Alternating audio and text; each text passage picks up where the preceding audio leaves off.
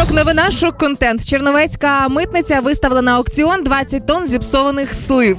І аж болить душа людини, яка росла все життя у бабулі кожного літа, і бачила, як ці сливи достигають, і ти ж чекаєш це ну, цю, цю сливу, знаєш, більше ніж алечу навіть.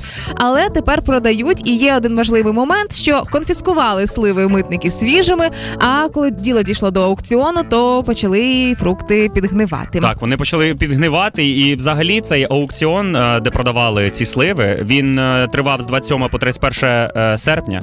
І взагалі продавалося це все не в системі Прозоро. Тобто можна було зайти, побачити це все ну прозоро. Дивлюсь тут е, опис лоту, як це все виглядало. Слива свіжа, синя, урожай 21-го року, не розфасована, е, 2100 ящиків, переспіли, м'які, сертифікати проходження якості. Ну це все так нудно, що якби навіть я й хотіла купити сливу, то явно мене б не привабило це оголошення. Ну такі Можливо- собі продажники, ребята. Да, можливо, питання в тому, що у вас немає рекламних менеджерів, які би класно це упакували. Це як продай вегану гуляш. Знаєш, такі Тоді якісь ти наш. Да, якісь такі штуки потрібні були. Тобто, все ж таки потрібна класна рекламна кампанія. Реклама готова.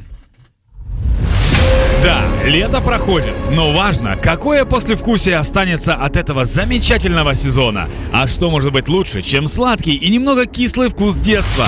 Кто из нас не ел зеленые сливы, но теперь-то мы выросли и можем позволить себе спелую, свежую. Уверен, что одной тебе хватит. А может быть лучше 20 тонн? 2100 ящиков в подарок только сегодня тому, кто покупает сливу по супер цене 144 540 гривен.